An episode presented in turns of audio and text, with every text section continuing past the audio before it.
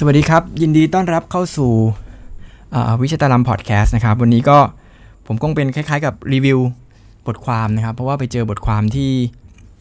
ที่น่าสนใจอันหนึ่งแล้วก็ค่อนข้างจะตรงกับประสบการณ์ของตัวเองนะครับ เดี๋ยวจะมาเล่าก็เลยจะมารีวิว แล้วก็มาเพิ่มเติมข้อมูลแล้วก็เล่าให้ฟังนะครับ คิดว่าน่าจะเป็นประโยชน์กับผู้ฟังพอสมควรนะครับบทความนี้มันเป็นเรื่องเกี่ยวกับว่าเขาพูดว่าทำไมการร้องเพลงเนี่ย การร้องเพลงประสานเสียง หรือร้องเพลงในวงดนตรีเนี่ยถึงถึงดีนะครับ แล้วก็พูดถึงหลักวิทยาศาสตร์ที่เอามาพูดเขาคิดว่าหลักวิทยาศาสตร์ที่ที่บอกว่ามันดีเนี่ยมันดียังไงนะครับ เช่นมันดีต่อสมองดีต่อร่างกาย มีฮอร์โมนอะไรบ้างที่มันเกิดขึ้น หรือมี connection อะไรที่เกิดขึ้นเกี่ยวกับสมองบ้างนะครับ ซึ่งซึ่งโดยปกติแล้วเนี่ยเดี๋ยวเล่าแบ็กกราวผมเผื่อใครเพิ่งมาฟังเป็น ครั้งแรกนะครับ ผมเป็นสมาชิกนักร้องประสานเสียงส่วนพลูนะครับ ก็เป็นมาสักเกือบ 20 ปีแล้วนะครับ เพราะนั้นก็จะมีประสบการณ์เกี่ยวกับเรื่องนี้พอสมควรนะครับ พอไปอ่านบทความพวกนี้ก็จะชอบติดตามแล้วก็จะได้นำมาแลกเปลี่ยนกันนะครับ ก็บทความนี้ครับ ชื่อว่า the science behind why choir singing is good for you นะครับ ก็ก็ตรงตามชื่อนะครับ อยู่ในมันเป็นพอดแคสต์ จริงๆเป็นพอดแคสต์นะครับ อยู่ใน CBC Radio นะครับ เดี๋ยวผมแปะลิงก์เอาไว้แล้วกันว่าเผื่อใครจะไปตามอ่านต้นฉบับนะครับ จะได้จะได้ไปดูจากต้นฉบับนะครับ คนที่เขาก็พูดถึงเกี่ยวกับว่า คือเขาก็พูดถึงนักวิทยาศาสตร์คนหนึ่งนะครับ ที่ที่ไปทำการวิจัยเกี่ยวกับที่ผมพูดไปเกี่ยวกับหัวข้อก็คือว่าการร้องเพลงด้วยกันเนี่ยมันดียังไงต่อต่อร่างกายของเรานะครับ ต่อสมองของเรานะครับ อาจารย์คนนี้เป็น professor นะครับ ชื่ออาจารย์แดเนียลนะครับเลวิตินนะครับ อยู่ที่มหาวิทยาลัยแมกกิลนะครับ แล้วก็ผมก็ไปตามดู YouTube ของแกนะหลังจากอ่าน แล้วก็เออไปได้ข้อมูลอีกอีกพอสมควรเลยที่เป็นประโยชน์แล้วบางทีเราก็ไม่ไม่ไม่เคยรู้มาก่อนนะครับ เพราะโดยพื้นพื้นพื้นเดิมของผมเป็นนักนักดนตรีนักดนตรีไทยด้วยนะครับ แต่ชอบร้องเพลงแล้วก็พอมาอ่าน แต่ว่าพอเราเป็นทำงานวิจัยเนี่ยเราก็ต้องไปศึกษาเรื่องของวิทยาศาสตร์อะไรพวกนี้ด้วยนะครับ แต่เราไม่ได้มีความรู้ด้านวิทยาศาสตร์ผมไม่ได้เรียนแผนวิทย์มาเลยนะครับบางทีพอไปอ่านเรื่องพวกนี้ก็อาจจะสับสนงงๆนิดนึง แต่ก็จะถามผู้รู้นะครับ แล้วก็อันนี้ก็เป็นอ่านอีกอันหนึ่งที่เป็นบทความที่อ่านเจอแล้วเดี๋ยวมาแบ่งปัน ถ้าเกิดมีท่านไหนเป็นผู้รู้เรื่องที่ผมพูดนะครับ อาจจะมาเพิ่มเติมในคอมเมนต์หรือแนะนำก็ยินดีมากนะครับ ออกตัวไว้ก่อนว่าผมไม่ใช่นักวิทยาศาสตร์นะครับเออแล้วก็เขาบอกว่า แต่ว่าสิ่งที่เขานำเสนอน่าสนใจมากนะครับในในบทความเขาบอกว่าจริง ๆ แล้วเนี่ยการร้องเพลงเนี่ยเป็นสิ่งที่ที่มันอยู่คู่กับมนุษยชาติมา ตั้งแต่ตั้งแต่แรกเริ่มเดิมทีเลย ตั้งแต่ถามว่ามีดนตรีเมื่อไหร่ก็เมื่อมีมนุษย์ถูกไหมครับ ถ้าเกิดเราอันนี้ตามถ้าเกิดเราเชื่อว่าดนตรีเนี่ยเป็นสิ่งที่เป็นศิลปะที่มนุษย์สร้างขึ้น ถ้าเราเชื่อแบบนี้นะครับ แล้วดนตรีอย่างแรกของ ที่มนุษย์สร้างขึ้นเนี่ยคืออะไร มันก็อาจจะเป็นเสียงร้องเพลงก็ได้นะครับ บางบางทฤษฎีก็บอกว่าเสียงแล้วเสียงร้องของมนุษย์เนี่ยอะไรเป็นเสียงแรกก็บอกว่าเป็นเสียงของเด็กทารกที่เกิดมาร้องอูแวแรกเนี่ยนะครับอาจจะเป็นเสียงดนตรีอย่างแรกของมนุษย์ก็ได้นะครับ อันนี้เป็นถ้าเกิดเราเชื่อว่าถ้าเราเชื่อว่าเสียง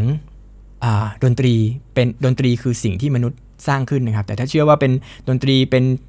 สิ่งที่เป็นสัจธรรมอยู่ในอวกาศอยู่แล้วมีอยู่แล้วอะไรอย่างนี้ก็อีกเรื่องหนึ่งนะครับ ก็แล้วแต่นิยามกันไปนะครับ แต่พอนี้พอการที่ร้องเพลงมาเป็นพันพันปีเนี่ยแล้วก็วัฒนธรรมการร้องเพลงร่วมกันเนี่ยมันก็อยู่ในสายเลือดของมนุษย์มาตั้งแต่มนุษย์ยุคโบราณนะครับไม่ว่าคุณจะสืบค้นประวัติไปดูหลักฐานล่องรอยทางประวัติศาสตร์อะไรก็แล้วแต่เนี่ยก็จะค้นพบว่าจริง ๆ แล้วเนี่ยดนตรีมันอยู่คนเราเนี่ยร้องเพลงด้วยกันเป็นปกติอยู่แล้ว จริงไหมฮะเพราะฉะนั้นการร้องประสานเสียงหรือการเล่นดนตรีด้วยกันเนี่ย การร้องเพลงด้วยกันเนี่ยมันไม่ได้เป็นเรื่องแปลกประหลาดเลยเลย แต่ว่าพอยที่มันน่าสนใจก็คือสักเขาบอกว่าเมื่อมันมีคอนเสิร์ตฮอลในยุโรปเนี่ยสักผมไม่ได้จดมานะครับจำไม่ได้สักกี่ร้อยปีที่แล้วก็แล้ว แต่พอมันมีการแสดงเป็นคอนเสิร์ตเนี่ยที่มีผู้ฟังต้องนั่งฟังเรียบร้อยนะครับตบมือระหว่างเพลงหรืออะไรก็แล้วแต่เนี่ยแบบมีวัฒนธรรมเนี่ยสิ่งที่มันเปลี่ยนไปก็คือเราก็ไปดูนักร้องใช่ไหม กลายเป็นว่านักร้องที่ร้องเก่งๆ หรือร้องอะไรแบบเนี้ย มันกลายเป็นความสามารถพิเศษไป ทั้งๆทที่จริง ๆ แล้วเนี่ย มันก็เป็นเรื่องพื้นฐานวัฒนธรรมพื้นฐานทั่วไปที่จริง ๆ ทุกคนมันควรจะต้องทำได้ใช่ไหม แต่พอเราไปดูพอเราเปลี่ยนมุมมองแบบนี้มันกลายเป็นว่าการร้องเพลงมันเป็นสิ่งที่พิเศษ คนที่จะร้องเพลงได้ต้องเสียง เพราะเท่านั้นต้องเก่งเท่านั้น ต้องฝึกหนักเท่านั้นต้องอะไรก็แล้วแต่นะครับ เพราะฉะนั้นมุมมองมันก็เลยเปลี่ยนไป กลายเป็นเรื่องเหล่านี้แทนนะครับ เขาก็เลยบอกว่าเราเลยได้ยินคำพูดบ่อยๆ ว่าเอ้ยฉันร้องเพลงไม่ได้หรอก ร้องเพลงไม่เป็นหรอก ร้องเพลงอายที่จะใช้เสียง ซึ่งแต่จริงๆ เราก็ร้องเพลงในห้องน้ำเป็นปกติอยู่แล้ว แต่เป็นสมัยก่อนเนี่ยร้องเพลงเป็นหมู่หมู่ร้องด้วยกันเนี่ย มันก็เป็นเรื่องธรรมดานะครับ อันนี้ก็เลยเป็นมุมมองที่ผมอาจจะเพิ่มเติมก็คือว่าจริง ๆ แล้วมันมันเป็นสิ่งที่อยู่ในตัวเรานะครับ เวลาผมสอนเด็กๆ ก็บอกเฮ้ยมันไม่ต้อง มันจะเป็นธรรมชาตินะครับ เด็กไทยนะจะอายเวลาใช้เสียงร้องเพลงโดยเฉพาะเด็ก ผมสอนมัธยมมาหลายปี เด็กม .1 ม .2 พวกนี้เขาจะอายมากเสียงเขาโดยเฉพาะผู้ชาย เนื่องจากเนื่องจากอะไรล่ะ เนื่องจากเขากำลังเสียงแตกนะครับ แล้วก็กำลังปรับตัวอยู่ เพราะฉะนั้นการร้องเพลงเนี่ย บางทีเราชอบสอนร้องเพลงในห้องเรียนนะ แต่ข้อมูลจากงานวิจัยหลาย ๆ อันเนี่ยกล่าวไว้ว่าการร้องเพลงเนี่ยเป็นสิ่งที่อึดอัดและลำบากใจมากสำหรับเด็กวัยรุ่นนะครับ เพราะฉะนั้นก็ ไม่แปลกใจที่เด็กบางคน โดยเฉพาะเด็กผู้ชายเขาจะอายที่จะใช้เสียงนะครับ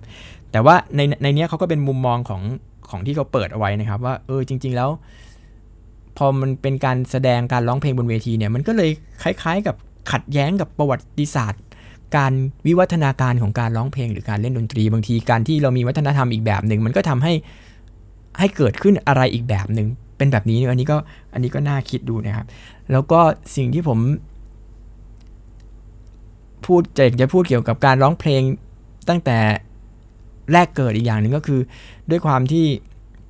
เราก็สอนลูกด้วยดนตรีมาตลอดเนี่ยนะครับ ผมว่าเสียงร้องเพลงที่มีความหมายมีคุณค่ามาก ๆ เลย ผมอาจจะโยงเข้ากับวิทยาศาสตร์ก็ได้เนาะมันก็คือเสียงของคุณแม่นี่แหละครับ ที่ร้องเพลงให้กับลูกฟังเวลากล่อมลูกนะครับ แล้วมัน ยิ่งถ้าลูกกินอันนี้จากประสบการณ์ตรงผมเลยนะครับ จริง ๆ มันมีข้อมูลทางวิทยาศาสตร์รองรับนะครับ คือมันเป็นเรื่องการร้องเพลงเนี่ยมันเป็นเรื่องของความถี่อยู่แล้วเดี๋ยวเดี๋ยวผมเดี๋ยวเดี๋ยวจะเล่าให้ฟังจากจากนี้ต่อไปนะครับ แต่ว่าที่สัมผัสได้เนี่ยก็คือ เวลาเด็กๆเนี่ยทานทานนมจากแม่นะครับ แล้วก็คุณแม่ร้องเพลงไปด้วยนะครับ มันจะต้องเป็นความถี่ แล้วเวลาในร้องเพลงในเสียงของคุณแม่มันจะมีความถี่ความสั่นสะเทือนอย่างเงี้ยเนาะและคุณ ลองคิดดูนะครับ ถ้าเกิดความถี่นี้เป็นความสีที่ใสบริสุทธิ์ เป็นความถี่ที่แบบเต็มไปด้วยความรักนะครับ ผ่านน้ำนมที่ออกจากอก แล้วก็ลูกก็กล่อมไปนะครับ แล้วก็คลื่นความสั่นสะเทือนนี้มันผสมอยู่ในน้ำนม อยู่ในร่างกายอยู่ในจิตวิญญาณส่งต่อจากแม่ถึงลูก อันนี้เป็นสิ่งที่มีคุณค่ามากนะครับ น่าจะผมเชื่อเลยว่าถ้าเกิดเอาผลทางวิทยาศาสตร์ วิจัยสมองอะไรก็แล้วแต่เนี่ยมา มาวัดตรงนี้รับรองว่ามันจะต้องเป็นผลดีอย่างแน่นอนนะครับ และเดี๋ยวเดี๋ยวเรามาต่อว่า เอ๊ะอะไรแบบนี้มันมันมีจริงไหมนะครับ ในการทดลองที่เราจะเล่าต่อไปนะครับอะกลับมาเข้าเรื่องของเรานิดนึงนะครับเขาบอกว่า group singing make make you feel closer to to others นะครับเขาบอกว่าการร้องเพลงเนี่ยเป็นกลุ่มเนี่ยมันทำให้เรารู้สึกมีความใกล้ชิดกันมากมากขึ้นนะครับ อันนี้จริงไหมนะครับ เขาก็ เขาไปดูงานวิจัยที่บ่งบอกว่า เขาบอกว่าสมองเราเนี่ยนะครับ จะปล่อยนี่ผมขออ่านนะครับ ปล่อยสารตัวหนึ่งชื่อว่าออกซิโตซินนะครับ เมื่อเราร้องเพลงร่วมกับคนอื่นนะครับ สารเคมีตัวนี้มันเป็นสารเคมีที่พอปล่อยออกมาแล้วนะครับ ที่เกี่ยวข้องกับการผูกมัดทางสังคม และเชื่อว่าก่อให้เกิดความรู้สึกร่วมกันเกี่ยวกับมิตรภาพสารตัวนี้มันจะพอปล่อยออกมาแล้วเนี่ยมันจะมีความเกี่ยวข้องกับ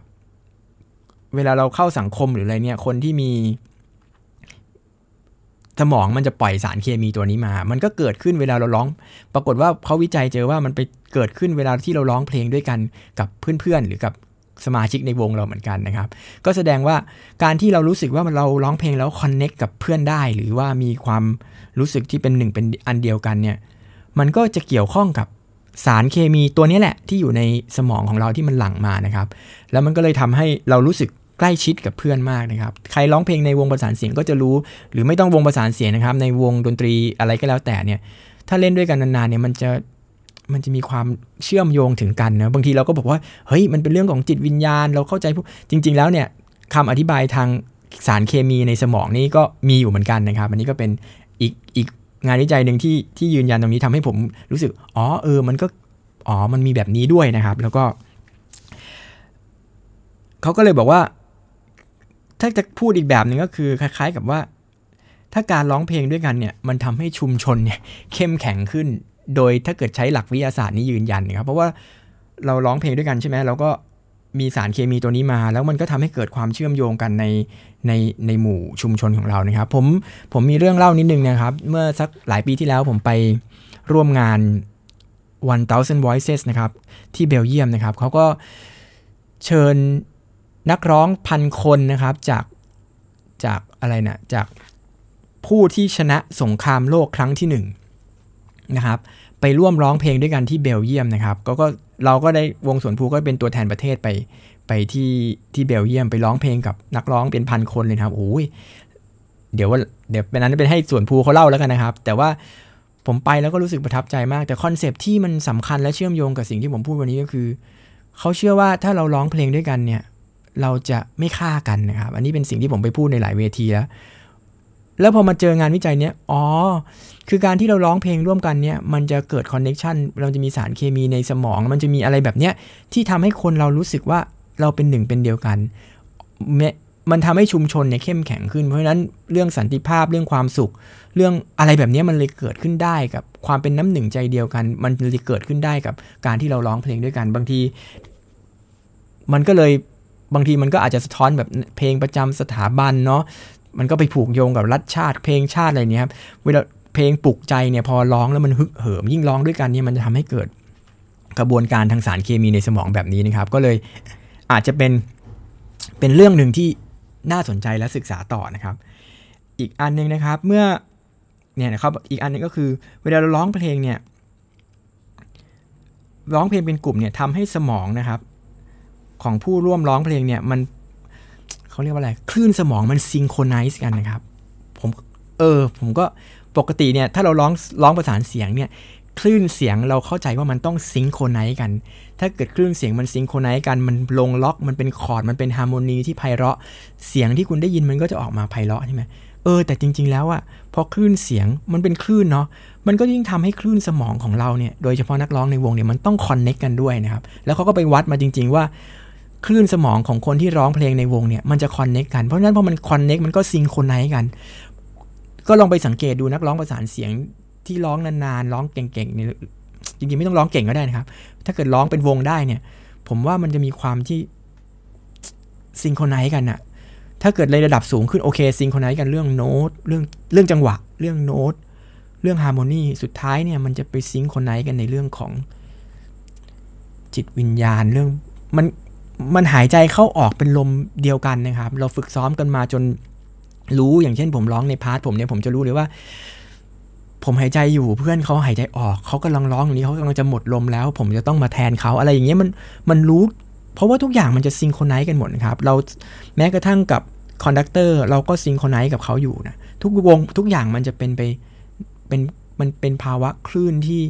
ที่ synchronize แล้วแบบถูกเรียบเรียงมาอย่างดี อันนี้อันนี้เป็นเป็นสิ่งที่ผมเออบางทีก็ไม่ค่อยได้นึกถึงนะครับเวลาร้องแล้วก็แบบเฮ้ยเพลงต้องถูกโน้ตต้องอะไรแบบนี้นะครับ แต่จริงๆแล้วมันเป็นเรื่องของคลื่นที่ที่จูนกันนะ อันนี้น่าสนใจมากนะครับ แล้วก็เป็นสิ่งที่ ที่ทำให้ให้วงประสานเสียงหรือการร้องเพลงเนี่ยมันหรือเล่นดนตรีด้วยกันมันมีความหมายนะครับ แล้วก็เขาบอกว่าเมื่อคลื่นสมองตรงกัน เราก็ทำให้เราจะรู้สึกเข้าใจเข้าใจกัน แล้วก็ ใกล้ชิดกับผู้อื่นครับจริงๆเอ๊แล้วนักร้องในวงทะเลาะกันมีไหม ก็มีนะครับ แต่ว่าแต่ผมเชื่อว่าโมเมนต์ที่เราร้องเพลงเนี่ยด้วยสมาธิด้วยสติแล้วเนี่ย เราจะไม่ได้คิดอย่างอื่นหรอก เราจะโฟกัสอย่างนี้แล้ว ทุกอย่างมันจะนำพาไปในทิศทางเดียวกัน ความความสุขแบบนี้มันจะต้องมันจะเกิดขึ้นนะครับผมอธิบายได้แต่ไม่รู้จะทำให้เข้าใจได้ยังไงนะครับ เราต้องมาร้องเพลง พร้อม ๆ กันดูนะครับ เราจะเข้าใจนะครับ อันนี้ก็เป็นเรื่องเรื่องหนึ่งเนาะต่อมานะครับเขาบอกว่า choir singing as and อ๋อเขาบอกว่าอย่างนี้นะครับ การร้องเพลงเนี่ยมันเป็น เป็นตัวที่ต่อต้านเรื่องภาวะความซึมเศร้าเรื่อง depress เรื่องความเก็บกดเรื่องกดดันนะครับเขาบอกว่าอันเมื่อกี้เราบอกว่าเอ้ยร้องเพลงด้วยกัน แล้วมันมีทำให้คนในวงเนี่ยสัมพันธ์กันใกล้ชิดกันมากขึ้นใช่ไหมครับอีกอันหนึ่งเขาบอกว่า มันคลายเครียดนะครับ ซึ่งคลายเครียดก็รู้แล้วแต่แบบ อย่างเช่นเขายกตัวอย่าง จริงไม่ต้องยกตัวอย่างแหละผมก็ยกตัวอย่างเองได้นะครับ บางวันที่เราเหนื่อยมานะ เราร้องเพลงเราก็ผมเนี่ย ซ้อมซ้อมทุกวันจันทร์กับวันพุธนะครับ ทุ่มหนึ่งถึงสี่ทุ่มทุกวันมาสักยี่สิบปีแล้วนะครับหุยผมเหนื่อยมากเลยนะครับ มันเป็นกิจกรรมที่ที่เหนื่อยมากนะครับ ต้องยอมรับว่ามันเหนื่อยเราต้องขับรถไกลกลับบ้านดึกยิ่งมีลูกโอ้มัน มันย้ายไม่ถูกจริงๆนะครับ แต่ว่าทำไมผมยังร้องอยู่บางที แล้วผมก็จะบอกว่าเออ ผมก็มีความสุขไงแต่จริง ๆ ผมก็มีความสุขจริง ๆ นะ เออทำไมก่อนที่เข้ามาวงผมจะเหนื่อยขนาดไหนเนี่ย แต่พอผมได้ร้องเพลงได้เจอกับเพื่อน อันที่หนึ่งก็ได้สัมพันธ์กันอย่างซิงโครไนซ์คลื่นอะไรกันแบบเมื่อกี้นะครับ อันที่สองเนี่ยเขาบอกว่า เวลาร้องเพลงเนี่ย แล้วเขาก็ไปสัมภาษณ์ไปสัมภาษณ์คนที่ ก่อนร้องกับหลังร้อง ก่อนร้องเนี่ยก็จะรู้สึกแย่ๆมากเลยนะครับ พอร้องเสร็จแล้วก็จะมีความสุข มีความรู้สึกได้ผ่อนคลายได้อะไรเงี้ยเขาก็เลยบอกจริง ๆ แล้วเนี่ยมันจะมีสาเหตุมาอันหนึ่งก็คือ เวลาเราร้องเพลงเนี่ยครับเราจะต้องหายใจเยอะเนาะเราจะไม่ไม่ใช่หายใจแบบปกติที่เราพูดหรือใช้ชีวิตประจำวันนะครับ เราจะต้องหายใจเข้า หายใจออก แล้วก็เปล่งเสียง กระบวนการที่เราหายใจลึกกว่าปกติ หายใจยาวกว่าปกติเนี่ยมันจะทำให้ออกซิเจนเนี่ยเข้าไปในร่างกายเรามากขึ้น พอออกซิเจนมากขึ้น สมองเราก็ได้รับออกซิเจนมากขึ้นเนาะเออมันก็เลยรู้สึกว่าดีขึ้นสดชื่นขึ้นนะ กล้ามเนื้อต่างๆ ร่างกายเราก็เลยเลยได้รับออกซิเจนมากขึ้น ถ้าเราไปออกกำลังกายมันก็คล้าย ๆ กันนะครับ การไหลเวียนของออกซิเจนจะมากขึ้น แต่ออกกำลังกายมันจะไป มันก็จะวิ่งไปที่กล้ามเนื้อต่างๆนะครับ แต่ว่าถ้าร้องเพลงเนี่ยมันก็จะหายใจลึกแล้วมันก็อาจจะวิ่งไปที่สมองได้ พอสมควรอะไรแบบนี้นะครับนี่ผมอาจจะ อันนี้เขาไม่ได้พูดไว้นะแต่ผมผมก็นั่งนึกเออก็ก็เราไม่ได้เหนื่อยมันออกกำลังกายนี่หว่าแต่ว่าเรามีสติเราก็หายใจมันจริงบางและบางเพลงที่มันนิ่งมากๆเนี่ยมันเหมือนเราทำสมาธิเราต้องมีโฟกัสนะครับ มันก็เหมือนช่วงนี้ผมนั่งสมาธิเออนะมันก็เวลาเราร้องเพลงเนี่ยมันก็มีต้องใช้สมาธิเหมือนกันนะครับ มันก็ แล้วมันต้องหายใจพร้อมกับเพื่อนนะมันไม่ใช่แค่หายใจของคุณคนเดียวมันทำไม่ได้นะครับ เนี่ยแหละ การกระบวนการอย่างเงี้ยมันเพิ่มเพิ่มออกซิเจนในร่างกายเรา เออ นี่ผมไม่เคย ผมก็ไม่เคยนึกถึงนะว่า เออเออใช่ใช่จริงด้วยนะครับ มันเป็นอย่างนั้นจริงด้วยนะ แล้วมันก็อาจจะเป็นสาเหตุหนึ่งที่ที่ทำให้ให้เราเครียดน้อยลง เราผ่อนคลายมากขึ้นเพราะว่าออกซิเจนมันเข้าไปในร่างกายเรามากขึ้นเดี๋ยวผมอ่านต่อนะครับ มีอะไรบ้างนะ การวิจัยให้เห็นว่านักร้องประสานเสียง อ๋อเขาบอกว่า เวลาร้องเพลงเนี่ย เราจะหลั่งสารออกมา2 2อันนะครับ ก็คืออันที่ 1 สารโดปามีน เพื่อสารตัวนี้มันจะไปทำให้ศูนย์ควบคุมความสุขของสมองเนี่ยเปิดขึ้น เขาเขียนว่าอย่างนั้นถ้าผมแปลไม่ผิดเนาะซึ่งผมไม่อันนี้ถ้าเกิดใครเป็นหมอหรือใครมีความรู้นะครับ ที่ทางวิทยาศาสตร์ พิ่มเติมได้นะครับ มันเป็นสารแห่งความสุขแล้วผมก็คงตีขลุ่มมาว่าอย่างนั้นนะ เวลาร้องเพลงเนี่ยฮอร์โมนตัวนี้มันจะไปทำให้ต่อมรับความสุขของเราเปิดขึ้นนะครับ แล้วก็จะมีความสุขมากขึ้นนะครับ อีกอันนึงเขาบอกว่าเซโรโทนินนะครับ มันจะเป็นสารที่ใช้ในการป้องกันภาวะซึมเศร้านะครับ ได้อยู่ เพราะฉะนั้น มันมีสารที่ทำให้เราไม่ซึมเศร้าออกมากับสารความสุขอย่างเงี้ย มันก็เลยอาจจะเป็นสาเหตุที่ทำให้เราเวลาร้องเพลงแล้วเราไม่ไม่เครียดนะครับ แล้วก็ อันนี้ก็เป็นเป็นเหตุผลเหตุผลแบบทางวิทยาศาสตร์ที่ที่คุณศาสตราจารย์ชื่ออะไรนะครับ ผมลืมละขอย้อนไปดูหน่อยนะครับ ศาสตราจารย์แดเนียลนะครับเขา เขาพูดเอาไว้นะครับ ซึ่งซึ่งพอฟังแล้วก็ก็ก็น่าสนใจดีนะครับ ก็เลยผมเลยมาเล่าให้ฟัง ผมก็เลยคลิกไปต่อดูนะครับ ศาสตราจารย์คนนี้เขาเป็นใครอะไรยังไง ก็เป็นอาจารย์ที่เราบอกไว้นั่นแหละ แล้วก็ไปดูอยู่ใน YouTube เขาก็เขาศึกษาวิจัยเกี่ยวกับดนตรีกับสมองอย่างจริงจังเลย แล้วผมก็ไปตามฟังเขาพูดเนาะ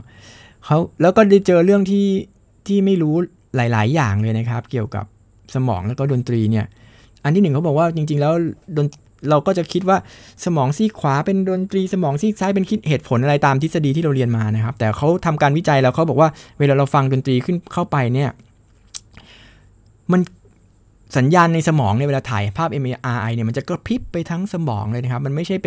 สมองซีขวาซีกเดียว หรือสมองซ้ายซีกซ้ายซีกเดียว มันกระพริบเป็นสัญญาณที่ส่งต่อกันไประหว่าง2ซีกแล้วก็อะไรอย่างเงี้ยไฟมันจะวิ่งว่างวิ่งวันเป็นกระพริบเต็มไปหมดเลยนะครับ เอออันนี้ก็ แล้วก็อีกอันนึงเขาบอกว่าเอ่ออะไรล่ะ สมองแต่ละส่วนเนี่ยมันจะมีหน้าที่ฟังก์ชันไม่เหมือนกัน ซึ่งเราก็รู้อยู่แล้วแหละเวลาเรามองเห็นเนี่ยใช่ไหมเราก็มันจะวิ่งไปที่ส่วนข้างหลังใช่ไหมครับ แล้วก็สมองก็จะไปประมวลภาพออกมา แล้วเราก็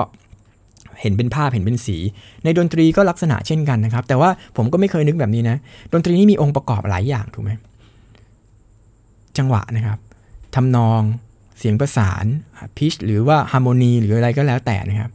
เขาบอกว่าแต่ละองค์ประกอบของมันเนี่ยมันก็จะไปกระพริบหรือมันมีจุดรับจุดแปลความอยู่ที่แต่ละส่วนของมัน เพราะฉะนั้นเขาไปเจอนักดนตรีบางคนที่ประสบอุบัติเหตุเนี่ยบางคนสูญเสียสมองที่เกี่ยวกับพิชมันไปกระทบกระเทือนก็ปรากฏว่าสูญเสียพิชไปเลย แต่ว่าริทึมเขายังคงอยู่เขายังสามารถคีบบีดไว้ได้แต่ปรากฏว่าเรื่องพิชเนี่ยหายไปเลย เพราะว่าสมองส่วนนั้นๆที่มันพัฒนาเนี่ยมันอยู่ คนละที่คนละโซนกันนะครับ เพราะฉะนั้นมันก็เลยเป็นเออเป็นข้อมูลที่จริง ๆ คนอื่นอาจจะรู้แล้วนะครับ ผมก็ผมผมก็เคยเคยเคยอ่านเจออะไรแบบนี้นะครับ แต่ว่าก็ก็เข้าใจอยู่ แล้วเพราะฉะนั้นบางทีเวลาเราสอนเด็กเนี่ย เจอเด็กร้องเพี้ยน เด็กทำไม เอ๊ะทำไมร้องเพลงเพี้ยน แต่จังหวะแม่นจังทำไมเล่นดนตรีเพราะแต่ เอออะอย่างยกตัวอย่างภรรยาผมตอนแรก ๆ เนี่ย เป็น perfect pitch แต่ร้องเพลงไม่ตรงอะ่ะ ไม่ตรงเสียงนะครับ เพราะว่าเขาฝึกแต่ฟังนะเขาไม่เคยฝึกเปล่งเสียงออกมานะครับ เพราะฉะนั้นมันอยู่ในที่สมองคนละส่วนกันนะครับ เพราะฉะนั้นเราก็ควรจะต้องฝึกให้มันครอบคลุมนะครับ ให้สมองแต่ละส่วนเนี่ยทำงานแบบสอดประสานกันได้ อย่าคิดว่า แล้วผมเจอนักดนตรีเยอะแล้วบางบางเพื่อนบอกโอ้โหเป่าเป่าแซกโซโฟนเพราะมากเลยนะปรากฏฟังเสียงแยกแบบจับเสียงไม่ได้เลยนะครับ แบบ ร้องเพลงไม่ได้เลยอะไรแบบนี้ก็กล้ามเนื้อเอยอะไรพวกนี้มันมันมันมันต้องฝึกนะครับ เพราะฉะนั้นมันเป็นเรื่องแยกแยะกันอย่าคิดว่านักดนตรีคนหนึ่งทำได้ทุกอย่างนะครับ ไม่ใช่นะครับ เพราะสมองมันอยู่คนมันก็คงเหมือนกับแบบนี้ครับนักกีฬากระโดดน้ำให้มาวิ่งแข่งมันมันก็คนละเรื่องนะนักดนตรีก็เหมือนกันนะครับ มีเครื่องมือเอก มีวัฒนธรรม อะไรพวกนี้เกี่ยวมันจะเกี่ยวข้องกันไปหมดนะครับ แล้วอีกเรื่องหนึ่งผมก็ เออผมก็รู้ว่า วงการดนตรีกับสมองเนี่ยจริง ๆ พอไปตามอ่านงาน แล้วก็มีงานวิจัยเยอะมากเลยนะ เพราะว่าเพราะอะไรรู้ไหมเพราะว่าเขาบอกว่าคนชอบเห็นว่าดนตรีเป็นเรื่องของพรสวรรค์พอจะไปศึกษาอะไรที่เกี่ยวกับสมองเป็นลักษณะพิเศษ เอ้ยไปศึกษาใครวะ ไปศึกษานักดนตรีดีกว่า เพราะมองว่าเป็นเรื่องความสามารถพิเศษ กลายเป็นว่างานงานวิจัยเกี่ยวกับสมองที่มีกับนักดนตรีเนี่ยมีเยอะนะ เออ อันนี้เป็นเหตุผลหนึ่งเพราะว่า อันนี้ผมคิดเองว่ามันเป็นเหตุผลเพราะว่า เขาเห็นว่าเรื่องพวกนี้เป็นเรื่องพรสวรรค์แต่พออ่านไปอ่านมาปรากฏว่ามันเป็นผมก็ย้ำมันเป็น ability มันเป็นความสามารถขั้นพื้นฐานที่ทุกคนมนุษย์ทุกคนมีอยู่ในตัวแล้วมันทำได้นะครับ ผมก็พยายามจะใช้ลูกผมหรือลูกศิษย์ผมเด็กๆอะไรเนี้ยพิสูจน์ว่าถ้ามันได้รับการศึกษาที่ดีมันทำได้ทุกคนจริง ๆนะครับ นอกจากเขาจะมีความผิดปกติทางสมองแม้กระทั่งคนที่ผิดปกติทางสมองมันยังฝึกได้นะครับ เรื่องดนตรีนะมันช่วยหลายส่วนเลยนะครับ แต่มันแต่ที่ผมสนใจก็คือเขาบอกว่า อีกอันหนึ่งก็คือเขาอย่างเช่น เออ ดนตรีนี่มันเอฟเฟกกับคลื่นสมองใช่ไหม คุณเคยเห็นนักกีฬาที่เวลาก่อนจะแข่งกีฬานะเขาใส่หูฟังใส่ใส่พวกฟังเพลงไหมเขาบอกนักกีฬาวิ่งเนี่ยนะ คุณก็ต้อง เวลาก่อนจะวิ่งสมมติ speed เท่านี้ปักปักปักปักปักปักสับขาเท่านี้ร่างกายแบบไปในเท่านี้นะครับ เขาก็จะเลือกเพลงให้นักกีฬาฟังที่มี speed เนี่ยอาจจะมากกว่าที่ ร่างกายหรือ body เขาทำได้นิดนึง แล้วพอก่อนวิ่งนั้นคุณจำจังหวะ เออผมก็เราก็นึกแต่ว่านึกแต่เป็น conductor บางทีเราจะต้องฟังจังหวะหรืออะไรเงี้ย มันต้องมี tempo ของเรานะครับ แต่นักกีฬาเนี่ยเขาจะเลือกเพลงมาเลย เพลงนี้จังหวะหรือ beat เนี่ยเหมาะสอดคล้องกับจังหวะการวิ่งของเขานะครับ แล้วเขาจะเร่งให้มันเร็วกว่าจังหวะนิดนึงแล้วเวลาวิ่งไปเนี่ย มันจะทำให้การวิ่งเนี่ยเร็วขึ้น เพราะว่าร่างกายมันเคยชินกับจังหวะที่มันเร็วกว่า เร่งกว่าร่างกายอยู่นิดนึง อันนี้ก็เป็น tactic ที่เขาใช้นะครับ หรือการ เออ อันนี้เป็นเออเขาก็เลยว่าวงการวิทยาศาสตร์ การกีฬาเนี่ยเขาเอาดนตรีไปใช้มากกว่า เราไม่ค่อยได้ยินวิทยาศาสตร์การดนตรีที่เป็นพัฒนาทักษะเนาะแต่เราอาจจะเห็นวิวิทยาศาสตร์การดนตรีเกี่ยวกับฟิสิกส์อะคูสติกของเครื่องดนตรีอะไรเงี้ยแต่ว่าการที่เอาเอามาพัฒนา ability ทางดนตรีอย่างจริงจังเนี่ยกล้ามเนื้ออะไรพวกนี้ในดนตรีไทย ก็ยังไม่ค่อยเห็นนะครับดนตรีสากลผมก็ตามงานแต่มันก็ยังไม่ค่อยค่อยชัดเจนเท่าไหร่เหมือนกับทางกีฬาเพราะมันอาจจะวัดยาก หรือหรือยังไงก็ไม่รู้นะครับ เดี๋ยวก็จะพัฒนาลองพัฒนาต่อไปดูนะครับ แล้วก็เอ่ออีกอีกอันหนึ่งสุดน่าจะอันสุดท้ายแล้วผมผมข้อมูลนี้ดีนะ เวลาเราอกหักเนี่ย เราฟังเพลงแบบไหน หรือเราเจอเพื่อนอกหักเนี่ย เราแนะนำให้เพื่อนฟังเพลงแบบไหนเนี่ยผมอันนี้ผมจากประสบการณ์ส่วนตัวเลยนะผมว่าเฮ้ยอยู่ก็ฟังเพลงที่มันมีความสุขดิเอาตัวออกจากความทุกข์ระทมไปดิเอาเรื่องพวกนี้มันต้องใช่ไหมแต่ว่า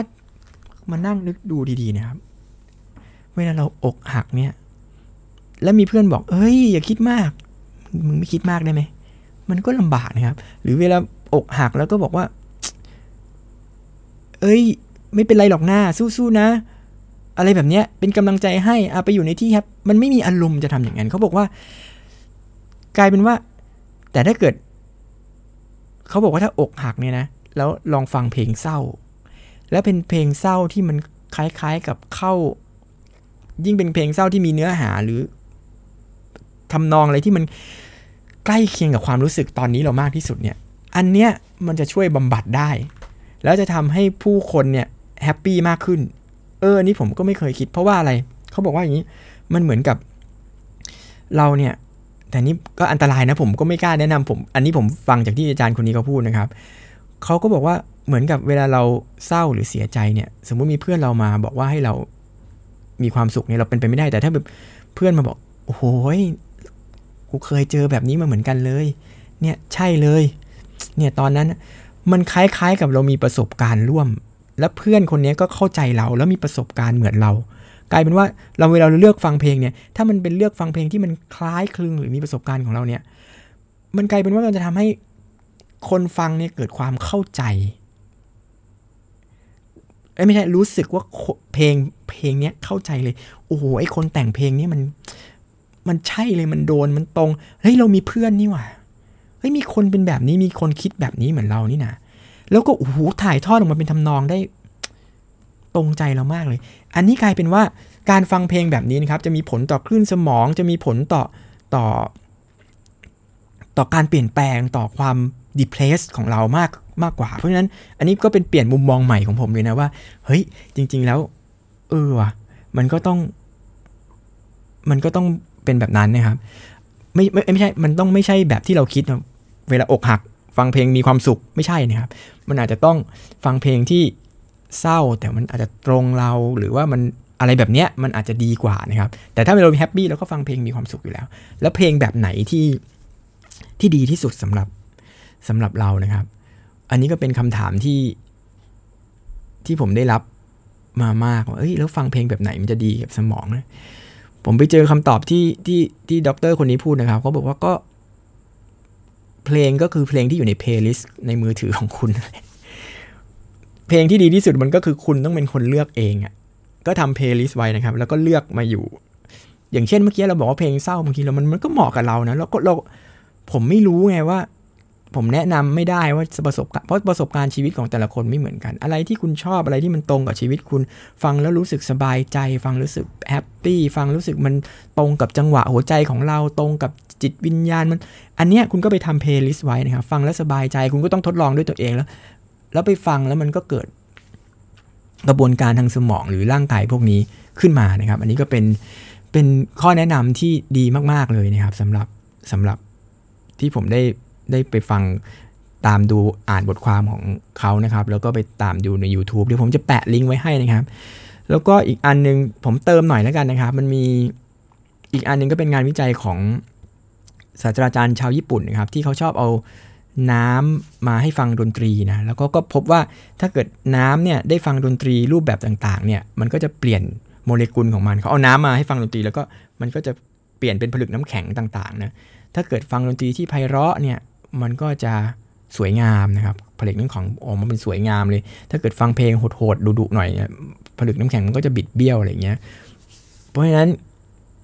แต่เขาทดลองบียอนไปกว่านั้นนะครับเขาแบบไปทดลองกับตอนหลังไม่ได้ฟังดนตรีและใส่ความรู้สึกให้ความรักไปนะครับ เอาน้ำมานั่งดูรูปภาพศิลปะเอาน้ำไปดูเด็กทารก เออสุดท้ายแล้วน้ำมันก็เปลี่ยนรูปร่าง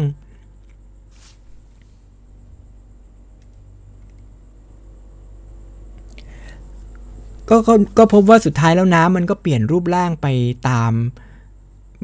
ตามภาพงานศิลปะหรือว่า สิ่งแวดล้อมที่มากระตุ้นมันเหมือนกัน ซึ่งอันนี้เขาก็ยังหาคำตอบไม่ได้นะครับ แต่ว่ายังไงก็แล้วแต่เนี่ยสุดท้ายแล้วเราก็ เพราะฉะนั้นแต่เรารู้แน่ๆว่าดนตรีมันมีผลกับกับโมเลกุลของน้ำมันทำให้มีอะไรเปลี่ยนแปลงนะครับ เพราะฉะนั้นในร่างกายเรามีน้ำตั้ง 70%นะครับใช่ไหมครับ 70%เพราะฉะนั้นถ้าเกิดเราเลือกฟังเพลงที่เพราะๆนะครับ ฟังเพลงดีๆนะครับ โมเลกุลของน้ำในร่างกายเราก็คงจะดีนะครับ แล้วก็จิต ใจของเราก็ผ่องใสนะครับมีความสุข แล้วก็มันก็ไปส่งผลต่อคลื่นสมอง อย่างที่เราก็พูดกันไปแล้วเมื่อกี้นะครับ แล้วยิ่งถ้าเราร้องเพลงหรือเล่นดนตรีด้วยกันกับเพื่อนๆเนี่ยการที่มีคลื่นสมองซิงโครไนซ์กันคลื่นสมองมันไปในทิศทางที่ดีเหมือนกันอะไรแบบเนี้ยมันก็จะขับเคลื่อนโลกให้ มันเริ่มจากตัวเราก่อนเนาะจากนั้นก็ไปขับเคลื่อนเพื่อนๆสมาชิกนะครับ แล้วก็อาจจะถ้าเกิดทุกคนมีคลื่นดีๆเนี่ยก็จะไป เปลี่ยนแปลงสังคมได้ ผมก็คงหวังว่าจะเป็นอย่างนั้นนะครับ ก็เลยอยากเชิญชวนให้พวกคุณให้ทุกคนนะครับ มาลองเล่นดนตรีร่วมกันนะครับ ร้องเพลงร่วมกัน ยิ่งออนไลน์ ตอนนี้เป็นช่วงโควิด เราก็ยังร้องเพลงจริงๆเราเลือกร้องเพลงด้วยกันไม่ได้ แต่เราก็ร้องเพลงออนไลน์ก็ได้ อันนี้อาจจะเป็นจุดดีที่สุดในประวัติศาสตร์เลยก็ได้นะครับ ที่เราจะต้องให้ความสำคัญกับออนไลน์แบบ กระทันหันแบบนี้แล้วมันอาจจะเปลี่ยนแปลงโลกในอนาคตทางดนตรีก็ได้ มันอาจจะเป็นโอกาสที่ดีที่สุดในประวัติศาสตร์โลกครั้งหนึ่งเลยนะครับ เพราะไม่รู้มันจะเกิดอีกหรือเปล่า ผมก็เห็นไหมผมเป็นคนมองในโลกในแง่ดีอีกแล้วนะครับ ก็คงฝากไว้เท่านี้นะครับ ก็ฟังดนตรีเพราะๆนะครับทำ playlist ของตัวเองขึ้นมานะครับ เลือกเพลงที่ชอบที่ชอบนะครับ ที่ใช่ที่ใช่ที่ตรงกับความรู้สึกเรา ฟังแล้วรู้สึกสบายใจนะครับ ฟัง มันก็จะมีผลต่อคลื่นสมองความคิดของเรานะครับ เลือกฟังสิ่งที่ดี ๆ แล้วก็มีความสุขนะครับ ก็วันนี้คงเท่านี้นะครับ ผมวิชฎาลัมพก์ เหล่าวานิชครับ สวัสดีครับ